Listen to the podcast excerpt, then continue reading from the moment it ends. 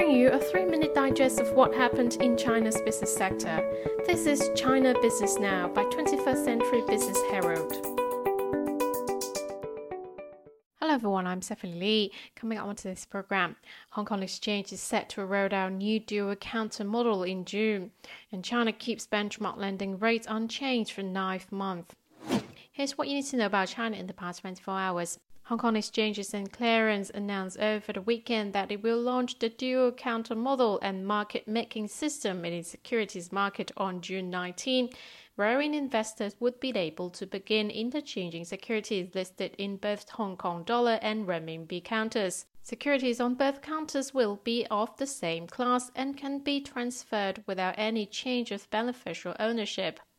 The move will support the trading and settlement of yuan denominated securities in Hong Kong, the HKEX said in a statement. The dual counter market making program in its securities market, which is expected to spur the liquidity of renminbi counters and cut down on price differences, will also be rolled out on June 19, the exchange operator said in a filing. It will hold testing and practice sessions this month and in early June to help market participants adapt. HKEX added that it will review the initial list of dual counter securities and dual counter market makers in due course. Highlighting the benefit of these latest measures, HKEX CEO Nicolas Aguzin said it will give issuers and investors more choice, it will enrich Hong Kong's renminbi products ecosystem, and it will support the ongoing internationalization of the renminbi. HKEX introduced a dual counter mechanism in December. Since the beginning of this year, Hong Kong listed companies have accelerated their applications for yuan counters, with a number tallying 24, including Tencent, Alibaba Group, Ping An, Kuaishou Technology, and HKEX, have applied to trade their stocks through the dual currency counter. Hong Kong is the world's biggest market for the offshore yuan, processing about 75% of settlements involving the currency globally. The city had 1 trillion yuan in offshore yuan deposit as of the end of 2022, according to central bank data, versus 718.3 billion yuan in 2020. China announced Monday that it will raise the basic pension payment for retirees in 2023, marking 19th consecutive annual increase. The average monthly payment of pensioners of enterprises, government agencies, and public institutions is set to be lifted by 3.8% from the 2022 level, according to a circular jointly issued by the Ministry of Human Resources and Social Security and the Ministry of Finance. China Europe freight train service has witnessed a solid growth of 17% to reach 5,611 in its first four months of this year. Data from China State Railway Group showed about 609,000 standard containers of goods were transported, up 32% from a year earlier, the company said.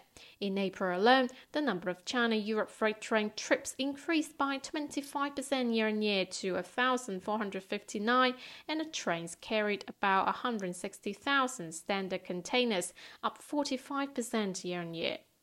Moving on to some regional highlights. China's first deep sea floating wind power platform, the CNOOC Guanlan, successfully connected to the grid in Wenchang oil field in Hainan province, marking a new milestone in providing green power for use in the offshore oil production, said its operator China National Offshore Oil Corp on Saturday installed in an offshore oil field located 136 kilometers from Wenchang, Hainan province. CNOOC Guanlan has an installed capacity of 7.25 megawatt. After being put into operation, it will generate an annual average of 22 million kilowatt hours of electricity, out of which will be used for the oil field's power consumption. And it will save an annual 10 million cubic meters of natural gas and reduce carbon dioxide emissions by 22,000 tons per year. Greater Bay Area Greater Future. The opening ceremony of the 2023 Greater Bay Area Science Forum was held in Guangzhou, capital of South China's Guangdong province, on Sunday. Theme Bring Together Wisdom, Bring Together the World. The forum features 15 sub-forums with focus on scientific and technological innovation, artificial intelligence, nanoscience, high energy physics, biomedicines, and marine science. Initiated by the Alliance of International Science Organizations and hosted by the Guangdong provincial government, the event will run through May 23 and has attracted nearly 100 academicians and leading experts from China and beyond.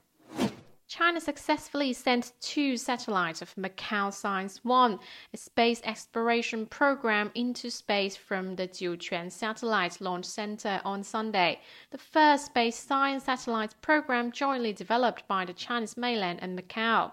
Macau Science 1 has the capability to complement the observations made by Europe's swarm satellites and China's first seismo electromagnetic satellite, Zhangheng 1.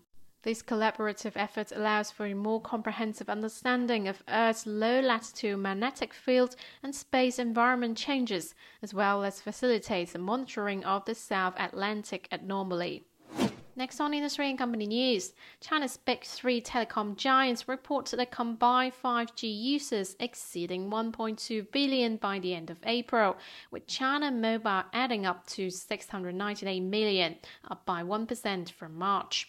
However, the operator saw its mobile services users reach 982 million in April as the number of additional customers of the month shrank to a mere 25,000, a huge drop from March's increase of 4.11 million.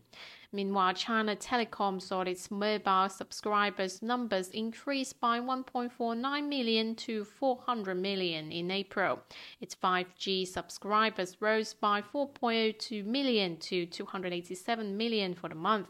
And China Unicom said the aggregate number of 5G subscribers in April was 227 million, up by 4 million from March.